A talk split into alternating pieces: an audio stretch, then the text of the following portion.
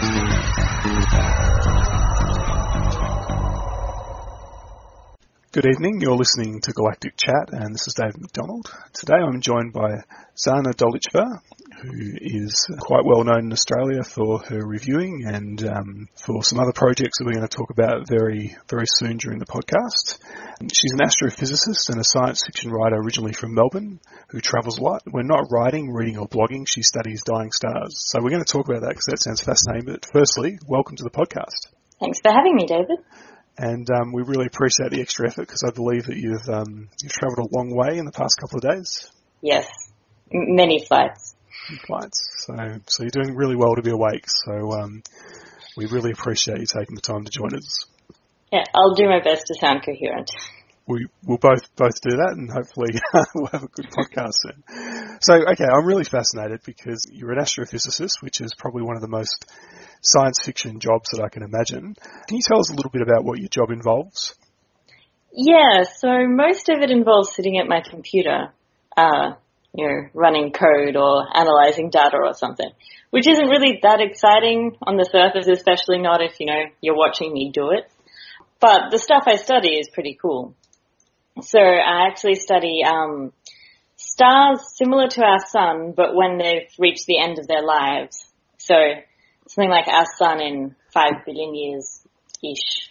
And so these stars, they've uh, run out of fuel to, to, to power them. I mean, the uh, nuclear fuel that makes the sun shine. And so their cores have just gone through fusion processes and they're just made of carbon and oxygen. There's a little bit of hydrogen and helium that's still burning, so they're not completely dead. Um, but at that point, they start ejecting a lot of their outer layers just into a sort of cloud of gas and dust around the sun. And um, I look at the gas and a little bit the dust, but mostly the gas around these stars and sort of look at specific molecules and work out like how quickly they're losing gas and uh, how hot it is, that sort of thing, um, and what uh, what types of molecules, because that tells us about what types of molecules end up in space uh, like floating around in the interstellar medium, uh, which is also what can then later on form new stars and new planets. So, how, how did you um, how did you get into that field? Is it something that you you know you always wanted to be an astrophysicist, or you discovered it later on, or what what what was the impetus um, behind that? I pretty much always wanted to be an astrophysicist. Yeah, like since I found out what the word was when I was like 13 or something. And I mean, I always enjoyed maths and science, so that obviously helped. Um, and then reading a lot of science fiction, I think, also helped uh, because it sort of got me through the like high school really boring science classes because I knew that it would get interesting later on. And yeah, as for how I got specifically to uh, those stars, I was a bit more random. I applied for a few PhDs and that one seemed like a good idea at the time. So you reckon we've got about five billion years left before we need to start panicking here? Yeah, more or less. I mean, when it gets to that point, the sun will expand and like roughly the surface of the sun will be the Earth's orbit. I mean, that distance. So, you know, I mean, it's a lot to worry about. well, I mean, but know, it's a bit distant. I mean, I'm, I'm not going to change my plans in the immediate future, but it's something something to think about. Um, okay, so you, you travel a lot. Do you do you, are you based at a particular institution, or do you do you go around and lecture at different places, or um, you spend you spend a lot of time in front of your computer, as you said, which sounds really good to me because I'm a complete geek. But um, what what what do you go out and do observations um, as well, or? Not much. I mean, I have done some observing, but what I mainly do is combining observations with uh, like theoretical models, which for me is a good mix because, I mean, I like theory, but doing just theory is a bit harder to do in astrophysics. Like it's it's just harder to find jobs and stuff because um, people like people who know how to use telescopes, I suppose. Yeah. Um, so I'm actually a bit less than a year away from finishing my PhD. So, uh, not, not so much with the traveling and lecturing at this point.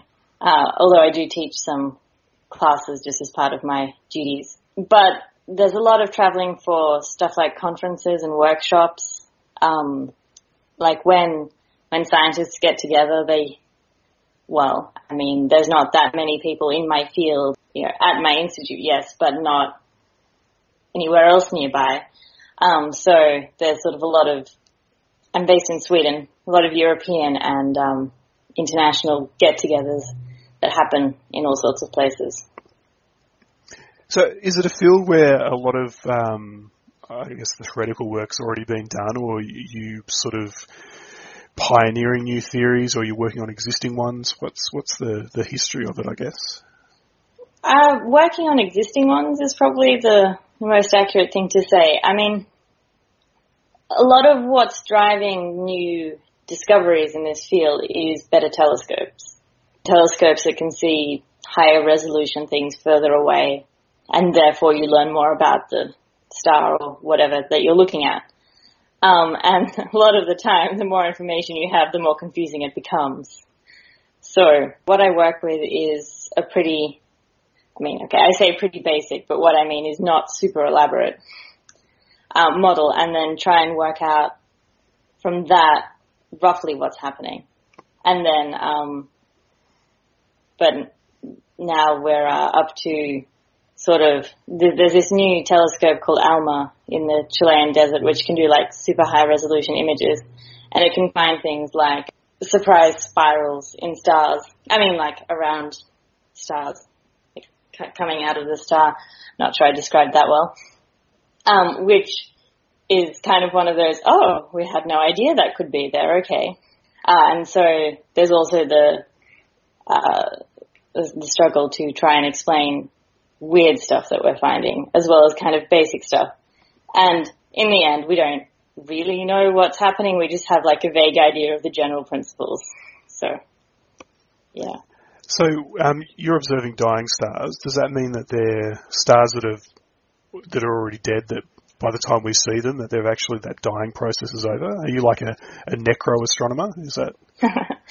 um, it depends on how far away they are, and most of the ones I've worked with are in our galaxy and not super far away. So I think the furthest are less than uh, 2,000 parsecs, which is a parsec is something like three-ish light years. Can't remember the exact conversion. Uh, so they're not that far away. Uh, so that's what, like 6,000-ish light years, uh, which means it takes 6,000-ish years for light to reach us. And the, the, that phase of evolution that I look at, it's called AGB stars, which stands for asymptotic giant branch, which is just not really a useful description. Um, that it lasts for something like 100,000 years. So they're probably still going. So they're sort of the equivalent of just the corner store compared to some of the more distant ones. Yeah, I mean, other people look at more distant, uh, like the same kind of stars in other galaxies, but I have not done that yet. So, so the the parsec thing sort of leads on to my my next question about scientific accuracy, because we all know the joke about the Star Wars thing with parsecs and not using it as a you know time versus distance and all that sort of thing. I um, now, forgive me if I'm wrong, but I get the impression that you have acted as almost a scientific advisor um, for a couple of authors. Can you tell us a little bit about about that and what you might have done and, and what that involves? Yeah, so it kind of depends on what the author wants. And I mean, in those cases, the authors have approached me, um, or sort of, you know, put out a call on Twitter that I replied to. But um, uh, there's, for example, authors that want to make sure that the um, like solar system or the not solar system that they've constructed works. I mean, so that it's possible for them to have planets that do whatever they're doing or two stars or that sort of thing. Um, so, I mean, I can check that. I can sort of set up a, a simulation, work out like how long the year would have to be for the planet to be habitable, that sort of thing. Um, uh, I've also read over a manuscript and just sort of checked for general science, like odd things that the authors may have said at some point. I mean, just in the, like even just throwaway lines, which kind of bother me if they're completely wrong, as well as uh, sort of bigger things like, well, hang on, what's the gravity in this bit? Are they floating? Are they whatever? Uh, yeah. So, did you find that when you read science fiction and there's there's errors, I guess, does that drag you out of the story? Is that something that you you notice a lot? It depends on the error. I mean, if it's sort of like a made up propulsion drive or like magic anti-gravity or something, I'm okay with that. I mean, if it's sort of obvious that the author has just done it for, um, you know, it's the far future technology that we don't know about yet, like that's kind of okay. But when the author just says something completely wrong as far as physics goes, that really annoys me. A lot. So I'm, I'm going to put you on the spot here. so I don't feel that you have to name names, but could you give us an example of a of something like in pop culture that's done science right, and something maybe what's the worst example of doing it wrong that you've come across? Okay, so the first, I have to say, I'm very jet lagged, so I'm just going with the first thing that pops into my head for people doing things right. Um, the the Hal Spacejock books by Simon Haynes they're very light-hearted and funny, and I mean there are a lot of sort of jokes and bits that aren't supposed to be serious, but all the bits with um, you know spacewalks and they were doing something with an asteroid at one point that was quite accurate, so I quite appreciated that. And the, the book that has really stuck in my mind is making me very angry from a science point of view. Um, is Across the Universe by Beth Revis which I've also written a long, angry blog post about, in which uh, the author implies that a spaceship where the propulsion system has failed will eventually slow down in space, which is not true. The reason things slow down on Earth is because of friction with the air or the road or whatever. In space, there is no friction. I mean, not not at that level. So we just keep going forever. And I mean, people have tried to convince me that the second and third book somehow make this okay, but it's not, not possible to actually completely fix all the weird things that were completely wrong in that. So, yeah, space is not an ocean. Fair enough. Um, sorry, I kind of put you on the spot with that one, but I just thought it'd be interesting to, to hear your point of view. Um, I mean, I think for all of us who have you know, different specialities. Sometimes when we read books that try and address those and get it wrong, like um, I know that there's people who are horse people who read stuff and they're like, a, a horse is not a car, sort of stuff. So just thought it might be the same. So um, now you, you, mentioned writing a, an angry blog post. Um, you do run a reviewing blog, uh, you've been recognised for your reviewing and your fan writing with a number of award nominations. Um, how do you go about reviewing? Um, what what what is it that attracts you to reviewing things? Well, the reason I started was because of the Australian Women Writers Challenge. I, I, I heard about it and I thought, well, you know, I read a lot of books by Australian women writers. I should try reviewing them. Why not? And it sort of snowballed from there. So once I kind of got into the swing of reviewing, I uh, I try to do it quite soon after finishing a book. Usually before I start the next book, if possible yeah, I suppose I just try to make a few points that I thought about while I was reading. I mean, I've gotten to the point where I think about what I will write in my review while I'm actually reading the book. Uh, I don't take notes, but it sort of helps me um, when I sit down to write the review, get it out faster. Uh, so, yeah, does that answer your question? Well, you kind of um, you kind of beat me to another question that I was interested in chatting about. Um, so you're a step ahead of me, jet lagged or not. Uh, you said that you're involved in the Australian Women Writers Challenge. Can you tell our listeners a little bit about that and um, why it's so important? Yeah, well, so the idea behind the challenge is that in um, like mainstream reviewing uh, venues, so in Australia, I suppose that would mostly be newspapers and other places where books get reviewed. Uh, male authors tend to be reviewed more often than female authors. Uh, so the idea behind the Australian Women Writers Challenge is to you know, read and review books by Australian women writers, uh, just to, to get the word out, you know, so that people hear more about them and, you know, are more likely to go and buy them. Because, I mean, knowing a book exists is a, a good first step to wanting to read it. Yeah, so I became involved in that. Uh, I mean, the first year it ran, I was just participating like just writing reviews.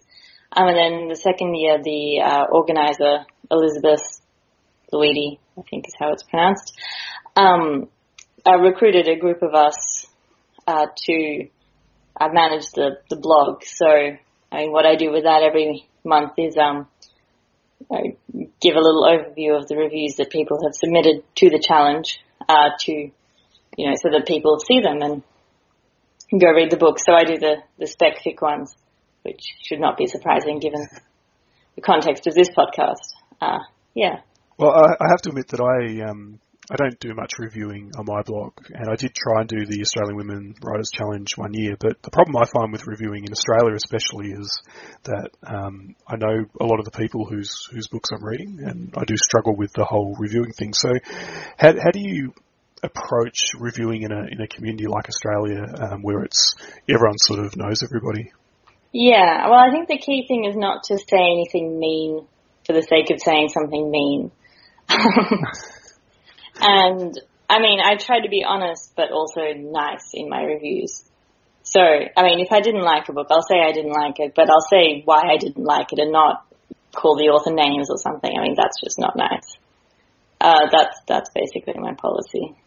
Yeah, I think authors appreciate that. not getting called names. Um,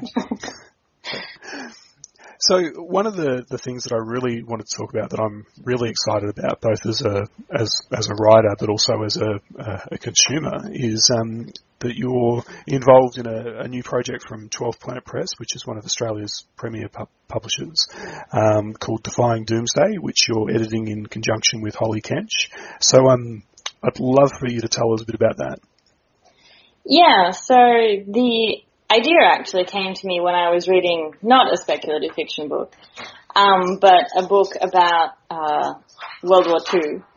Uh, it was um, Rose Under Fire by Elizabeth Vine, um, which is um, set in a concentration camp in Germany, a women's concentration camp actually, uh, when the main character gets captured by Nazis and all that sort of thing.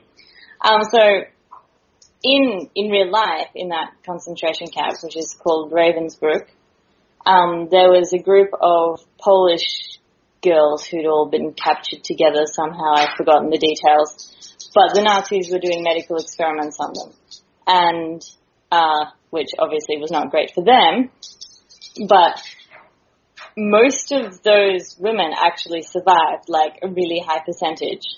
Um, and I mean, as I was reading the book, sort of before I got to that part, I was thinking, and there's a lot of that sort of stand around for 12 hours and get shot if you move or fall over thing. And I was thinking, wow, I can't do that. Good thing I don't have to, you know, deal with Nazis.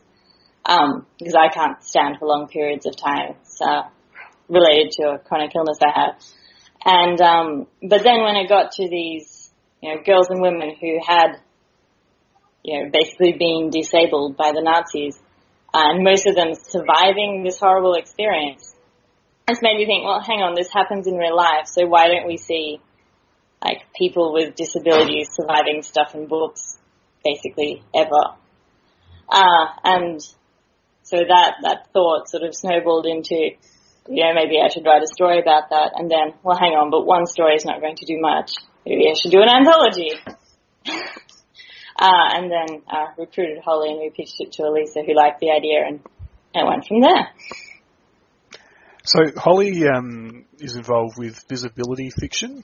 So yeah. she has a bit of a background in this in this area, is that right? Yeah, yeah, absolutely. Uh, so visibility fiction publishes um, uh, stories about, well, I mean, featuring diverse characters of all all types of diversity, I suppose.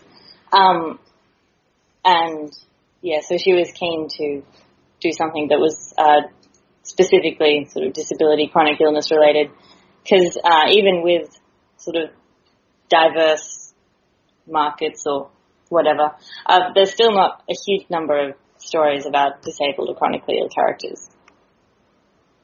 Yeah, I'm just trying to think off the, the top of my head any um, characters that come to mind, especially in post-apocalyptic fiction. And the only one that really comes to mind is um, uh, Nick from The Stand. Uh, I don't think I've read that one. Uh, who's a who's a, a deaf mute character, and he survives obviously the apocalyptic event of that book, and um, you know, obviously a world. Um, yeah, it, it's very interesting, but uh, when I think about it, it's it's something that's not really covered, so I think it's going to be really interesting. Um, now you're doing that as a as a Kickstarter, is that right? So, yeah, well, on Pozible, which is a another crowdfunding platform, but yes, uh, so that's going to run for the month of April. Yeah, I, should, I shouldn't really conflate Kickstarter with crowdfunding. It's one of those things where it's easy big... to do, but you won't find us on the actual Kickstarter website. So, well, we will put a link, of course, in our in our show notes for listeners who are interested in looking at it. But can you just tell us about some of the things that you, you have planned for the anthology? Do you have any uh, things already lined up? Um, uh, yeah, we have three authors who've already um, signed contracts, which is exciting. There's uh, John Chu, who won the Hugo Award last year for his story, which I think was called The Water That Falls on You from Nowhere. Uh, so we were really excited when he agreed to write us a story. Um, there's Janet Edwards, who's a YA author, who's uh, written a series that sort of deals with the idea of disability. And there's um, Corinne Duyvis, who is another YA author, um, whose uh, first book, which is already out, uh, is actually fantasy, not science fiction, but very um, has a lot of characters with sort of different types of like, disabilities and um, other other issues going on. And she's actually written us a story that's set in the same world as her next book, uh, which I'm now very much looking forward to, which, which is obviously post-apocalyptic then. Are you also um, looking uh, for submissions? Is there a submission yes, period that we should absolutely. be aware of? Um, after the end of the Pozible campaign, so starting from May and running to June, uh, we'll be having an open submissions period, and we're hoping to get you know a lot of good stories from that. So if you're a writer and you're listening to this, start thinking about your story and send it to us when the time comes. So, um, sorry if you've already said, but it's it's specifically YA. No, it's not. That that's just a uh, coincidence. Okay. as I mentioned. Yep. Um, no, we're. I mean, we want to make it, you know, like YA friendly, but it's not going to be specifically YA. Uh, at least that's not what we're planning. I suppose if everyone sends us a lot of YA stories, that that may happen, but uh, it, it's a general anthology. Obviously, the um, the crowdfunding model in Australia has been really successful, with Cranky Ladies being a exceptional anthology that's that's come together through that. So, have you? Are there other campaigns that you've you've looked at um, to to get ideas from, or just jumping into this one, or, or what's the? Well, I mean, a lot of uh, a lot of what we've done is sort of based on what worked or didn't work for Kaleidoscope which was uh, the 12th Planet Press anthology that came out in 2014, um, and then also Cranky Ladies as well. They're working, uh, looking at what sorts of uh, rewards and levels and because it tells you when it's finished how many people backed each thing. Uh, so that's kind of all useful information. But I mean, this is my first go at running a crowdfunding, but luckily Alisa is also helping the publisher of 12th Planet Press, and she's done it before, so you know that's good. So, is this your first experience with editing? Yeah, I mean, I've um, I've read slashes before, but yeah, this will be my first sort of proper editing gig. Well, when I when I saw the the project came up, it just uh, it looks absolutely fascinating. So I'm really interested to see how, how it comes out. I mean, obviously, if it follows in the footsteps of Kaleidoscope and Cranky Ladies, it's going to be it's going to be incredible. So, um, so what we'll do is we'll we'll put links in the show notes for our for those who are listening who who want to follow it up. Um, now, you have you done some you've done some writing as well? Did you want to tell us a little bit about that? Oh yeah, um, I've written some short stories, uh, published in sort of a variety of uh, magazines. Um, I think my most, uh, well, my most recent non-flash fiction sale was to Aurealis, which was very exciting. But that was kind of a year ago, and I'm sort of in the uh, phase of my PhD where it's very busy and stressful, and I don't have much time to think about writing a story uh, because you sort of have to you know, hold all the ideas in your head and not be distracted by, um, uh, you know, oh look at this new data reduction I have to do or whatever. So you thought you'd alleviate your stress by editing and putting together yeah, an anthology? the best idea I've ever had. But it's easier to pick up and put down than it is to pick up and put down writing a story. Sorry, I shouldn't laugh, but it's, it's just... No, it's true. Yeah. It's true. But if you want to get something done, you give it to someone who's already busy. So that's that's what they say anyway. So, so what, what's the um, the time frame for uh, Defying Doomsday in terms of when when would we see it on the shelves? Still, or is that still up in the air? Or Well, we're aiming for mid 2016. Uh, the exact sort of month, I suppose, hasn't quite been nailed down yet. Um, but, uh, well, yeah, approximately halfway through 2016. see, when when you say 2016, I think, well, that's so far away, and then I go, actually, no, it's now yeah. it's now 2015. April. which kind of yeah. Um, okay, so as I said, I, off the top of my head, I struggled to think of, of too many examples in fiction. Are there any um, any books that you would recommend for listeners to, to read um, along the lines of Defying Doomsday? Again, I'm putting you on the spot, I know, but that's what we do here. Well, um, in terms of post-apocalyptic, there's Mira Grant's Newsflesh trilogy, which is post-zombie apocalypse, and one of the two main characters has, um, uh, well, it's a sort of zombie-related issue with her eyes, um, with like light sensitivity and stuff. So there's that one. There's uh, what's it called? Rebel Nation. Wait, no, the first one is called Viral Nation. Sorry um, by Shaunta Grimes, which is uh, a YA series set in post, uh, like epidemic apocalypse, um, and the main character is autistic. And I swear I had like three examples lined up in my head. Um, I, I think you're doing really well considering how far you've travelled in the past couple of days. So, well, there's um, it's not post-apocalyptic, it's just dystopian, but there's Pawn by Aimee Carter, where the main character is dyslexic as well. But I swear I had another actual post-apocalyptic example. Hmm, it's gone, sorry. all good.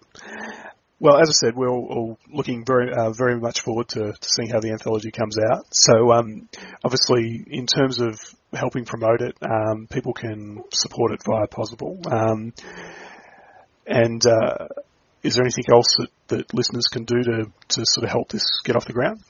Well, anything to do with spreading the word to getting more people to see the Pozible is obviously going to be helpful. Uh, that's probably the main thing. Uh, as I said, we'll, we'll have a link to, um, I believe you've got a Twitter account.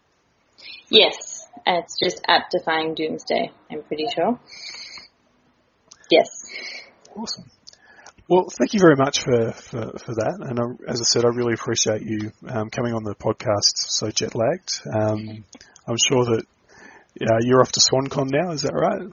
Yeah, starting tomorrow. So you're probably not going to get much sleep over that course of those couple of days either.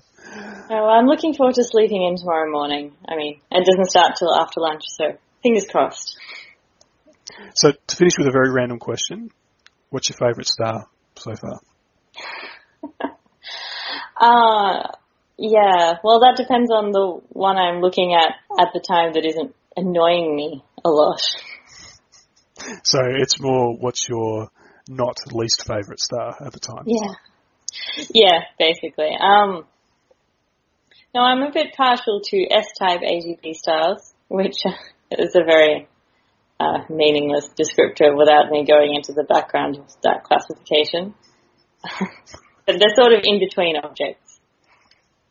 Okay, well, I, I guess listeners can, can do their own research and discover what it is about them that you like. Yeah, good luck with that. Thanks very much for joining us. Um, good luck with the uh, with the, the, the crowdfunding, and um, have a great time at SwanCon. Thanks, David. Thanks for having me on the show. It's been our pleasure.